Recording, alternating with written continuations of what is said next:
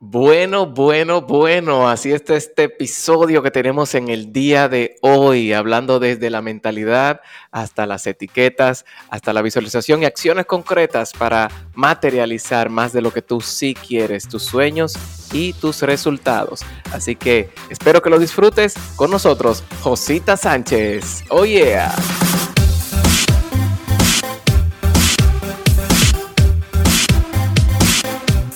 Bienvenidos nuevamente a otro episodio de su One Talk Podcast. Por aquí Lola Herrera, como cada semana. Y yo feliz por este episodio que vas a escuchar ahora, que van a escuchar ahora.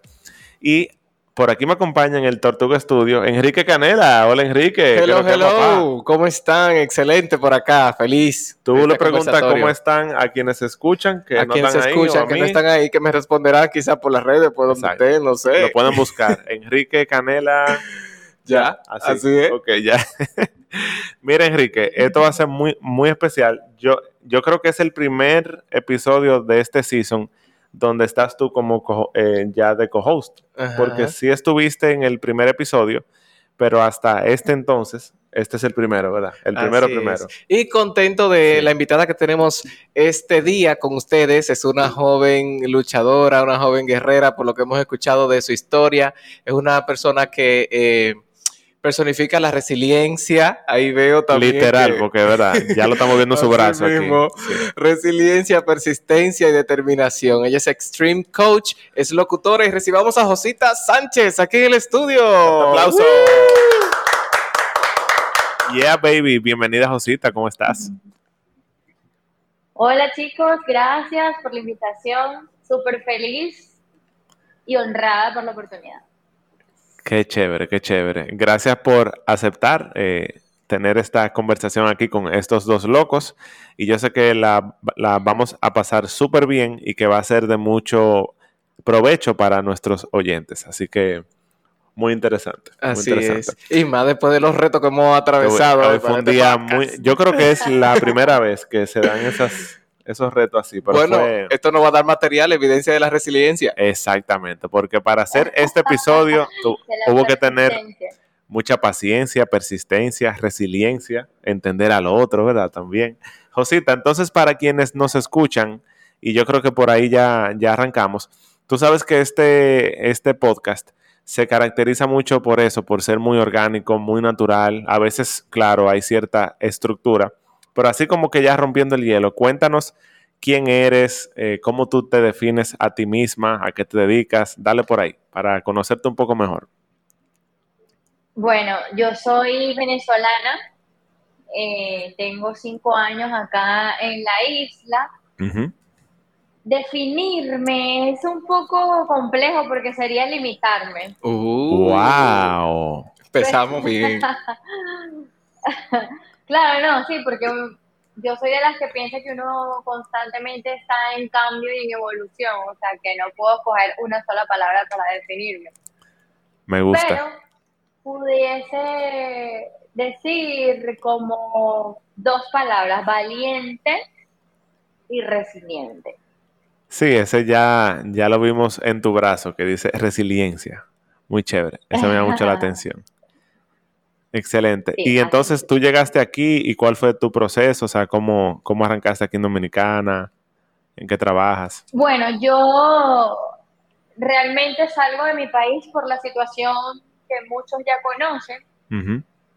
Eh, para ser honesta, salí literalmente huyendo y llegué aquí a República Dominicana, como decimos en Venezuela, con una mano adelante y una mano atrás con 50 dólares en el bolsillo nada más, pero una maleta llena de muchos sueños y esperanza y visión, etcétera. Eh, yo soy profesional en enfermería también. Soy profesional de publicidad y mercadeo, strength coach y locutora. Y pues como el mismo proceso de emigrar, tú llegas a un país nuevo, desde cero, eh, y con total humildad, pues tienes que, no sé, eh, aprovechar las oportunidades que se te presenten en el momento. Sí, claro. Lamentablemente no siempre son lo que tú quieres, pero en gratitud siempre. Wow. Y pues mi primer trabajo acá fue como asistente de mercadeo en un salón de belleza un tanto reconocido acá. Sí.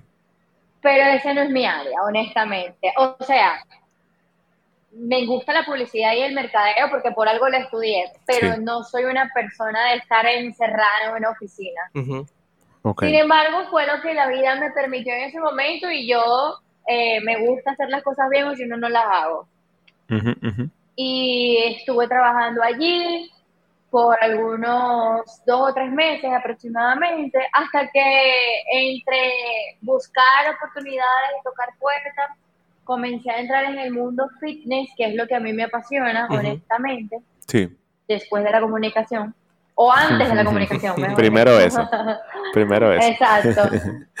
y con, conecté con varias personas y empecé a hacerlo de forma muy, si se quiere decir, empírica, hasta que la persistencia me llevó a trabajar de la mano del maestro Juan Carlos Simón, con quien trabajo actualmente. Y bueno, de ahí ha sido un crecimiento de hormiguita, un proceso de agotar procesos, de posicionarme, de darme a conocer por Yosita, no solamente porque trabaje con el maestro, sino por mí misma, por mi trabajo eh, de manera personal. Personal, exacto. Sí, sí, claro. Y ha sido toda una aventura emigrar es un proceso bastante complejo. Sí. Pero me lo he disfrutado. Eh, he sido muy afortunada pese a las dificultades o a las circunstancias difíciles que me han tocado vivir. Debo decir que me mantengo en la gratitud y me siento muy feliz, muy honrada porque he tenido personas a mi alrededor muy buenas que me han tendido la mano. Eh, y de alguna manera u otra he podido ir logrando poco a poco objetivos que me he planteado.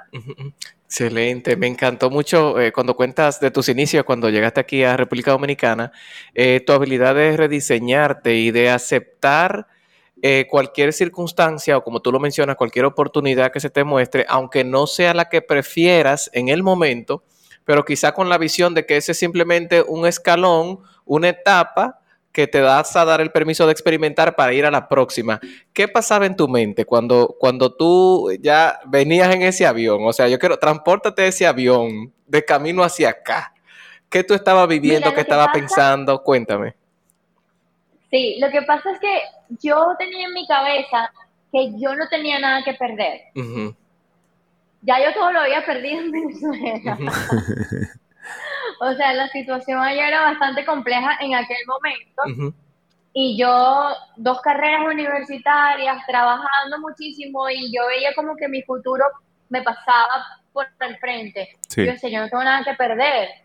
Eh, no tengo hijos, no tengo tal vez una responsabilidad que, de peso que yo dijera como que me ataba algo allá, no tenía propiedades, no tenía nada en Venezuela, honestamente. Y yo dije, no tengo nada que perder, no pierdo nada con salir e intentarlo. Y entonces, eh, algo muy, muy importante que me ha servido hasta la fecha es que yo siempre he estado muy clara en la visión. No la he perdido de vista nunca. Wow. Pese a dificultades, pese a que de repente en el momento, eh, perdón, en el proceso, eh, tal vez me he desviado o no ha sido como yo he, como yo, como he querido, como lo he pensado, pero la visión siempre ha estado ahí. Esa visión que no tiene que entenderla nadie, sino yo. Sí, claro. Y eso es lo que me ha ayudado a permanecer allí, seguir. Y una cosa me lleva a otra, me ha abierto una puerta, una relación me ha contactado con otra, o sea, y así. Sí, claro. Tú sabes que yo escuchándote me recuerda mucho el último episodio de la, de la primera temporada, el número 35, que yo, yo tengo que enviártelo porque eh, o sea, te, va a encantar. Ah, con Guzmari. A Guzmari Torres, que ella vino aquí, vino con su hija sola y fue así mismo. O sea, que de hecho ella lo dice, yo vine con una mano adelante y la otra atrás.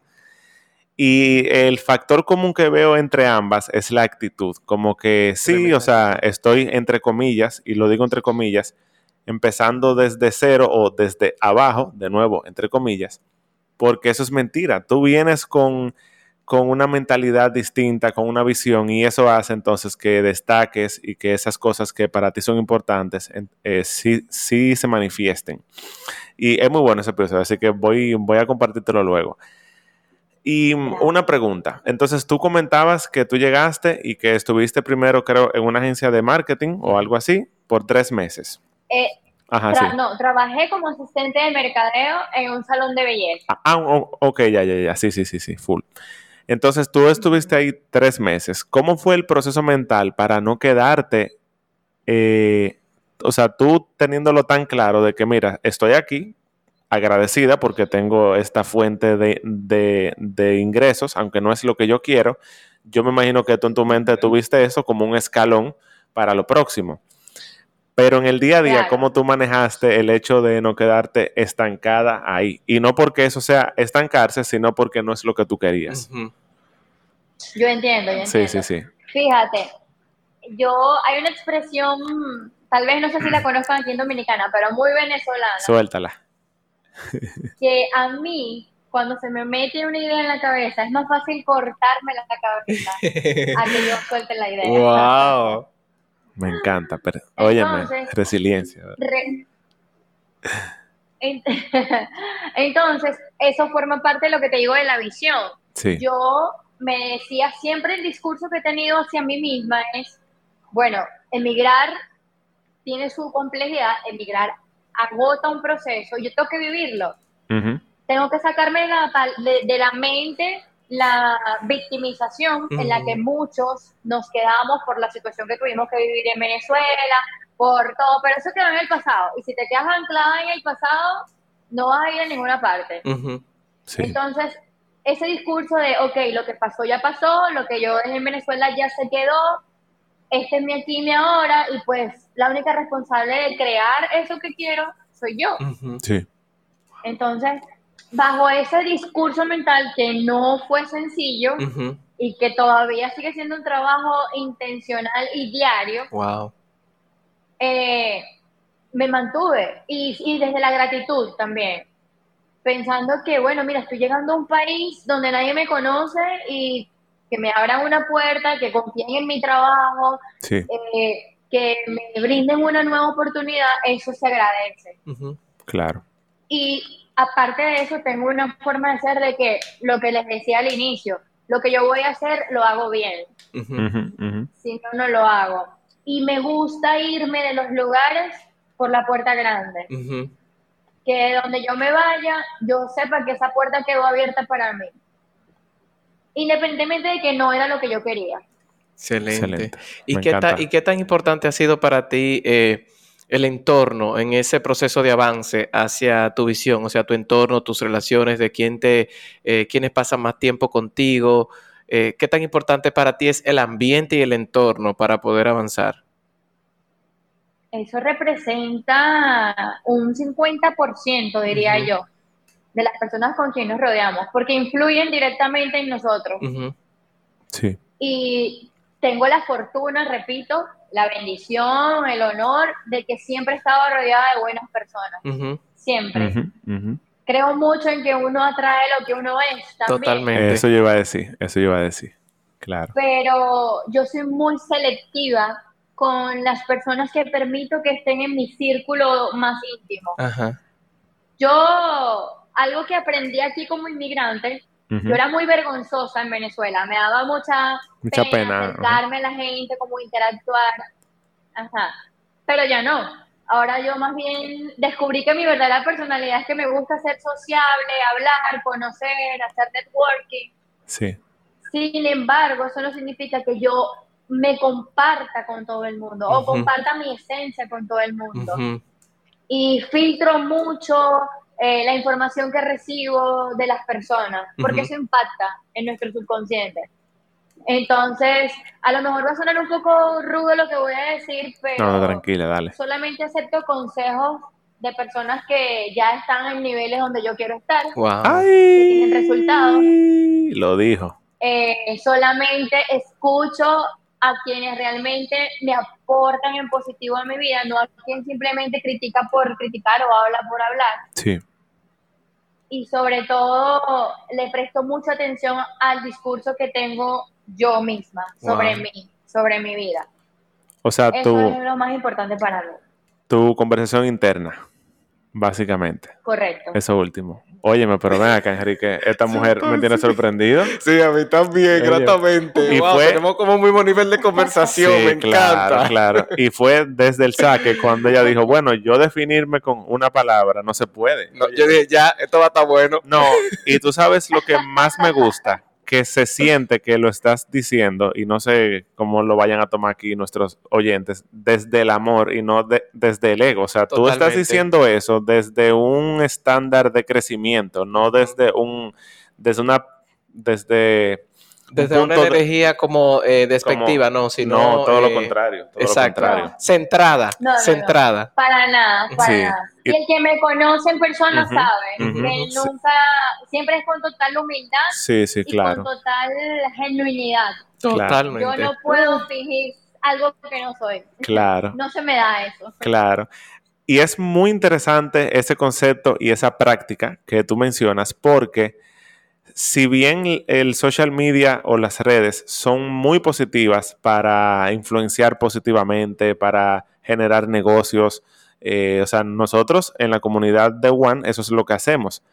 Pero es muy importante ser también selectivo y tener mucho cuidado a quién, o sea, qué contenido tú entras diariamente en tu subconsciente porque ya cualquiera puede venir con cualquier idea loca y, entonces eso influye sobre ti. Así que qué bueno que tú lo mencionaste y a mí me encantó, me encantó y es algo que yo practico también desde hace mucho tiempo. Yo igual que tú, soy una persona muy sociable y quizás la gente piense como que yo soy así de que muy abierto y todo lo contrario. O sea, yo, por ejemplo, con, mi espacio eh, y mi casa, por ejemplo, aquí no entra cualquiera. Y de nuevo, no por un tema de, ego o despectivo, sino de yo cuidar la, energía que hay en mi casa. Eso, es súper importante.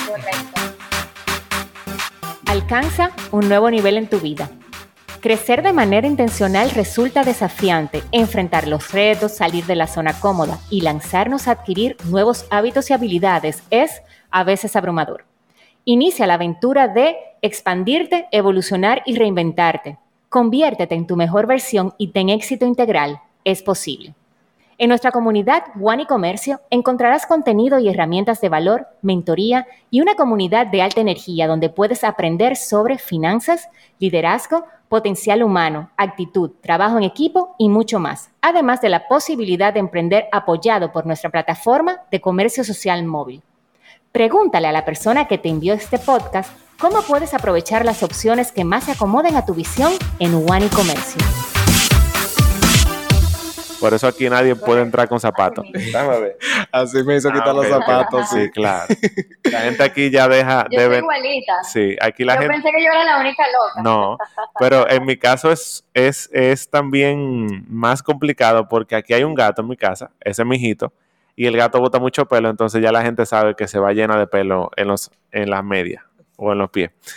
Mira, oh, entonces, eh, eh, yéndonos más al, al timeline de tu historia, tú llegaste aquí, entonces en esos tres meses, te, o sea, tú saliste de ese lugar y entraste más a lo que tiene que ver con fitness y tú mencionaste que llegaste a, bajo la sombrilla de, de Juan Carlos Simón que para quienes no saben, que no viven aquí en Dominicana, es alguien de mucha influencia aquí en, lo que tiene que ver con fitness, con salud, con entrenamiento funcional, creo que así se llama.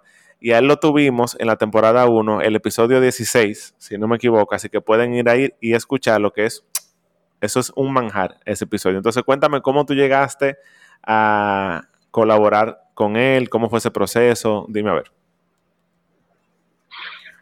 por la persistencia, por la visualización acompañada de acciones concretas. Wow, habla de eso, visualización, me encanta. No es nada más, o sea, yo, yo sabía quién era el maestro, eh, escuchaba sus lives. Sí. Y veía su programa cuando él lo tenía en radio. Y yo decía, yo voy a estar ahí. Como co-conductora, yo voy a trabajar con él, no sé cómo, pero eso va a pasar. Ok. Eh, República Dominicana tiene la particularidad de que es pequeña. Entonces todo el mundo se conoce, todo el mundo tiene una relación con alguien que, que, que, te conoce a ti también. Sí. El punto es que yo asistía a un gimnasio que era de un gran amigo del maestro, que se llama Checo, Roca. Sí, sí, claro. Eh, él tenía su gimnasio y yo comencé a trabajar allí. Y a los pocos meses de yo estar allí, el maestro llega allí a trabajar también. Ok. Y yo no me lo podía creer. Yo decía, o sea, yo estoy en el mismo lugar donde está esta gente que yo admiro y que es como que mi referencia de, de, de a donde yo quiero llegar. Y cabe destacar que yo al gimnasio iba solamente dos veces a la semana. Okay. Porque mi situación económica para ese momento estaba bastante complicada. Sí. Y yo iba caminando. Entonces, todos los días era bastante forzado ir caminando. Sí. Y era una distancia eh, interesante. Significativa. ok. Entonces, me acuerdo que un día, una noche, perdón, yo estaba en un, entre una de esas crisis existenciales y comencé a llorar y a lamentarme y estaba harta, que hasta cuándo iba a ser, iba a ser esta situación, eh, no tenía dinero, la estaba pasando bastante mal. Y yo dije, no voy a ir mañana a ese gimnasio, voy a ir, pero estoy cansada de ir caminando todos los días, no, todavía no tengo clientes, bla, bla, bla. Y esa noche yo armé todo mi drama en mi cabeza. Y en la mañana decido ir. Digo, déjame yo ir, porque bueno, imagínate. Cabe destacar que yo tenía ya cuatro meses así. Ok. Ese día yo llego y estaba el maestro y estaban conversando acerca de su nuevo proyecto, que es el gimnasio actualmente donde estoy. Exacto, exacto. Y resulta que el maestro es una persona muy observadora. Y él se daba cuenta de que yo iba todo el tiempo, de mi actitud de, que yo quiero aprender, de que yo te ayudo, en que puedo servir. O sea, de verdad estaba interesada. Y él me dijo como, estoy buscando personas para mi nuevo equipo de trabajo, si te interesa, y yo así, en shock. Tú dijiste, o sea, pero para ayer. Yo, obvio. Claro. yo decía, o sea, si yo me hubiese quedado en mi casa llorando, esta oportunidad me la pierdo. Sí.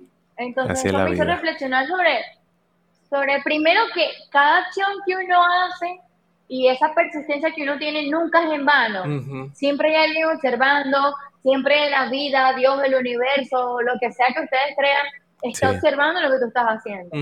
sí, sí, sí, sí, Y mira, se dio la oportunidad.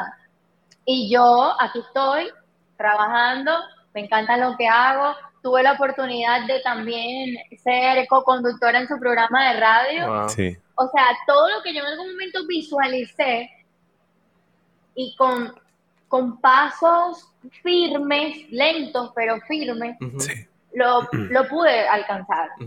Wow, y mira que siempre con, con, dos cosas, con dos cosas súper importantes para mí, que es mantenerse apegado a tus principios y a tu integridad, que es lo que más vale para mí.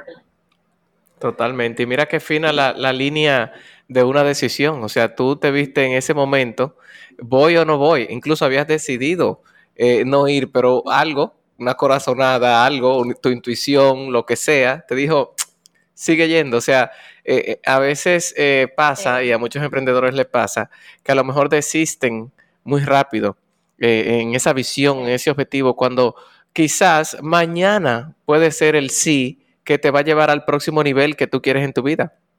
O sea, quizás mañana es que tú vas a recibir esa llamada para cerrar ese contrato con ese cliente. Quizás en el próximo intento es que vas a lograr ese objetivo o se van a concretizar las cosas, pero nunca lo vamos a ver si desistimos. Es así. Lo que pasa es que estamos en una corriente ahora mismo de, yo le llamo la era de la inmediatez. Entonces la gente no quiere vivir el proceso. Uy. Yo estaba muy clara de que la decisión que yo tomé de salir de mi país, porque pese a la situación que se vivía allá, a mí nadie me obligó a salir. Yo salí porque quise. Fue una decisión. Sí, huyendo, eh, lamentándome todo lo que estaba pasando en mi país, porque las oportunidades cada vez eran más limitadas, pero yo pude haberme quedado igual. Al final fue mi decisión. Entonces yo digo, yo tengo que tener los ovarios para asumir la responsabilidad de la decisión que yo misma tomé. Totalmente. Y sabía que este proceso de emigrar sigue siendo complejo porque todavía no es que yo te diga, wow, sí, es fabuloso. No. Es, es, bastante, es una montaña rusa. Sí. Pero fue mi decisión y la asumo con total responsabilidad. Entonces, de eso forma parte el vivir el proceso. Y aplica para todo en la vida.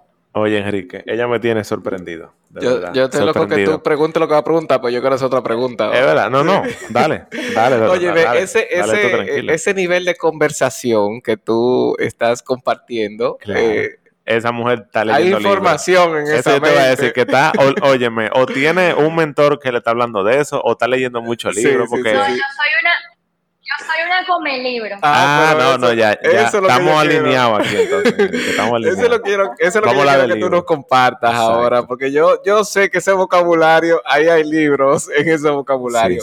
¿Cuáles libros en ese proceso o en tu desarrollo te han marcado y te han impactado para tú eh, crear lo que estás creando y tener ese nivel de, de pensamiento? Wow, mira, son muchísimos. Creo que pierdo la cuenta, tantos libros que he leído. Sí. Porque fíjate que los libros para mí han sido un refugio. Mm. Muchas veces me han salvado de, esos momentos duros que me ha tocado vivir. Mi refugio ha sido los libros. Y en momentos de felicidad y, de, de esperanza y de creatividad, también han sido mi refugio. O sea que eh, es increíble. Pero me gustan mucho eh, los tópicos de espiritualidad, de mm, conciencia, eh, de esos de fundir y filosofía tipo Wayne Dyer por ahí, esa vuelta. Exacto. Sí, Entonces he leído muchos tipos de lecturas. Tú puedes compartirnos uno o dos para todo el que esté escuchando que quiera también desarrollar eh, esa línea en su vida. Sí, Mira, te voy a compartir los tres primeros libros que yo leí que me, me, a ver, ¿cómo te explico? Te fundieron el cerebro. El cerebro, sí. Y a partir de allí, pues ya no hubo vuelta atrás. Ay, ay, ay, ay, ay. excelente. Anoten, señores, anoten, chan, chan, chan. Número uno. Dale. El primer libro que leí se llama Conversaciones con Dios. claro. No recuerdo el nombre del autor. El apellido Walsh. Oh. Bueno, sí, ajá, muy bueno. ese mismo. Sí, del secreto. El segundo libro que leí fue El camino a la espiritualidad de Jorge Bucay. Ay, Jorge Bucay, muy bueno, Ese hombre. A mí me ayudó mucho él para el tema del desapego. En su época eh, fue buenísimo. Muy bueno. Eh, conciencia de Osho. Mm. Osho es mi autor favorito. Tengo algunos 15 libros de Osho. Sí, sí, tiene muchos libros. Y una ñapa, los cuatro acuerdos de Miguel Ruiz. Ay, los cuatro acuerdos, claro, espectacular. Bueno, señores, ya ustedes le dieron ahí una listica bien poderosa de libros. Anótelo ahí si conecta con uno de esos títulos, porque su alma quiere tener acceso a esa información. ¿eh? Exactamente, exactamente. Tú sabes que eso es muy chévere sobre todo cuando yo volví a leer libros físicos de nuevo, que cuando que, que yo volví también a eso. Sí, porque nosotros leíamos físico siempre, como por 5 o 6 años. Nos fuimos como que casi full a digital en Kindle y volvimos a físico. Yo tengo como dos años ya, físico. Y, yo soy vieja escuela, a mí me gusta el libro físico. Y a mí, sí, o sea, ya definitivamente yo soy físico 100%, no quiero volver. Por lo menos no lo veo ahora. Pero cuando yo sostengo el libro, el libro me habla y me dice, mira, este libro es para ti. Y yo, oye, hay que leer este libro, hay que leerlo. Óyeme, pero yo he ido al supermercado. Sí. Yo no puedo pasar cerca de, una, de algo que tenga libros. Si va al Nacional, siempre hay libros en el Nacional. Entonces yo me acerco y yo no hay que, voy a buscar un libro. Va a sonar súper cursi y raro lo que les voy a decir, pero yo dejo que mi alma o mi intuición, no sé, sí. me guíe. Y yo voy y busco el libro que resuene conmigo. Es como una energía que siento. Sí. Y lo agarro. Y te digo, te lo juro, que ese libro tiene que decirme todo lo que en ese momento yo necesitaba. Wow en ese contexto de mi vida. De la vida, exacto. Ese libro tiene lo que yo necesitaba. Sí, te creo. Y yo dije, no lo puedo creer. Pues mira, de una forma u otra, y yo no sé por qué, yo siento que yo debo darte un libro que yo tengo aquí. Entonces, te, tengo un libro ahí. Excelente. Me llegó. Es de Wendy ese. Y no es tu zona erróneas, es otro que tengo ahí, así que lo cuadramos después. Óyeme, qué interesante. Yo te dije que este episodio iba a ser buenísimo. Mira, ahí está, es verdad, claro. Qué interesante. Sí, porque a mí los libros, para mí, eh, en el caso tuyo igual, han sido una tabla de salvación. Y cuando yo le... Y, que incluso me pasa también lo contrario, que puedo estar leyendo un libro que puede ser muy bueno, pero que no es para mí en ese momento. En ese momento, claro. Y yo no puedo leerlo, yo lo dejo de leer, lo suelto y digo, no, espérate, este no es el momento. Pero cuando, sí, Además, ¿tú sabes lo que pasa? Sí.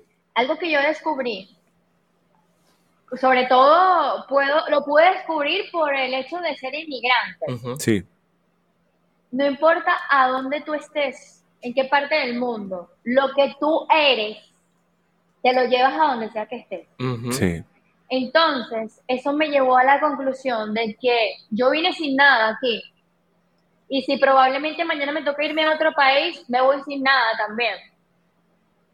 Pero la verdadera riqueza está aquí, en la cabeza. Claro. Y eso no te lo puede quitar nadie. Claro. Nadie, absolutamente. Entonces, para mí es prioridad mantener esa riqueza resguardada, eh, cultivándola cada día, porque ese, esa es mi verdadera fuente de dinero, mi mina de oro, todo lo que yo tengo en la cabeza. Sí, sí, sí.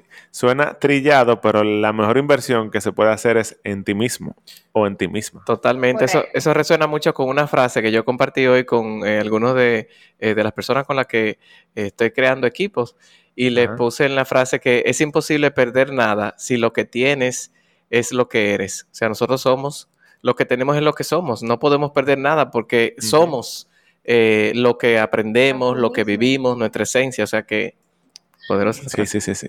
Me encanta. Por eso yo mencionaba ahorita, o hace, no sé si ahorita para ti es ahora, pero ya, ya tú hablas dominicano, o sea que tú lo sabes que ahorita es luego. Ahorita es hace un rato cuando, cuando iniciamos el episodio de que la gente no, y yo le decía entre comillas, no inicia desde cero, o no es que tú llegaste aquí y tú estabas desde cero porque tú viniste contigo y y Tigo, ¿verdad? Tiene una evolución X. Exacto, sí, sí, claro. todo lo que se necesita, claro.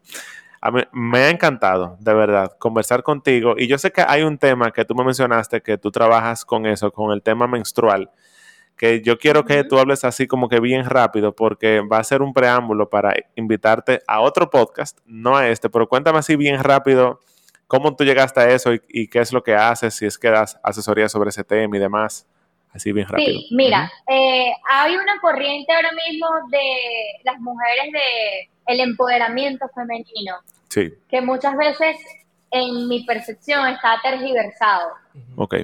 Empoderamiento no es nada más aceptarte la celulitis, la estrías, no sé qué, y toda esta onda a veces un poco superficial. El verdadero empoderamiento es el autoconocimiento. Okay. Entonces, eh, desde un proceso personal, yo padecí una condición que se llama síndrome de ovarios poliquísticos. Eh, la medicina tradicional me decía que no tenía cura, que yo podía ser infértil, no sé qué. Y yo en mi propio proceso de autosanación, de recuperar mi ciclo menstrual, de dejar los anticonceptivos, eh, me sané. Me tomó un tiempo, un proceso, pero me sané. Entonces eso me dio, me despertó el, si se quiere, la curiosidad de seguir investigando sobre eso y me di cuenta la poca o nula información que tienen las mujeres acerca de su propio cuerpo. No conocen cómo funciona su ciclo, no conocen que hay cuatro fases y que en cada fase hay procesos fisiológicos, mentales y hasta espirituales. Y por eso están desconectados de sí mismas. Entonces, eh, digamos que eso me, me abanderó como una educadora de salud menstrual, no solamente porque viví el proceso y, me di cuenta que sí es posible estar sana, que sí es posible tener ciclo sano, que el dolor no es normal. Okay. Entonces yo quiero ahora transmitírselo a otras mujeres que estén receptivas a recibirlo, a desaprender y a conectar con ellas mismas, porque ese es el verdadero empoderamiento. Poderoso, pero comparte aquí tus redes para que quien quiera conocer y seguir eh, empapándose de esa información eh, pueda eh, recibir esa información de parte tuya. Bueno, me pueden seguir a través de Instagram, arroba soy Josita Sánchez. Josita con S, para que... Josita con S y J, Exacto, J y S, Josita Sánchez. Y tenemos que conectarla con Paola para, el episodio de bienestar. Exacto, claro, claro. Excelente. Sí, sí, sí. A mí me ha encantado, de verdad. Vamos a darle un fuerte aplauso a Osita aquí en el estudio, de verdad. Gracias, gracias, gracias por compartir tu esencia, tu aquí así bien rápido, ¿verdad? Porque eh, solo tenemos media hora, pero la hemos pasado súper bien.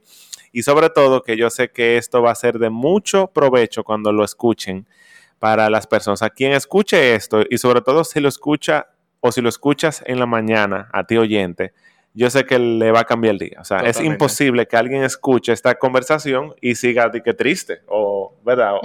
O que, no se sienta bien. Claro. No sé si tienes un último mensaje que quieras dar y ya ahí cerramos. Eh, no un mensaje como tal, sino recapitular algo de lo que les dije al inicio. Sí. Mantente fiel a ti y a esa visión que solamente tú tienes que entender, sentir, comprender, querer y pues en base a eso, acciones concretas, porque las cosas no te van a caer y que, hola, sí, no, tienes que salir y accionar ah. y apegada a tu integridad, siempre. Poderoso, fuerte el aplauso nuevamente para Josita Sánchez.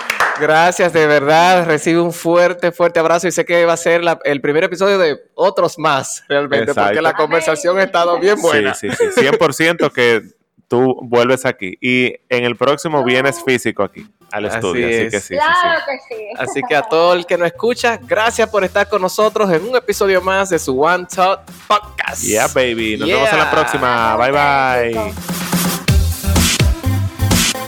Felicidades por llegar aquí. Si conoces a alguien que este episodio le puede ser útil, compártelo.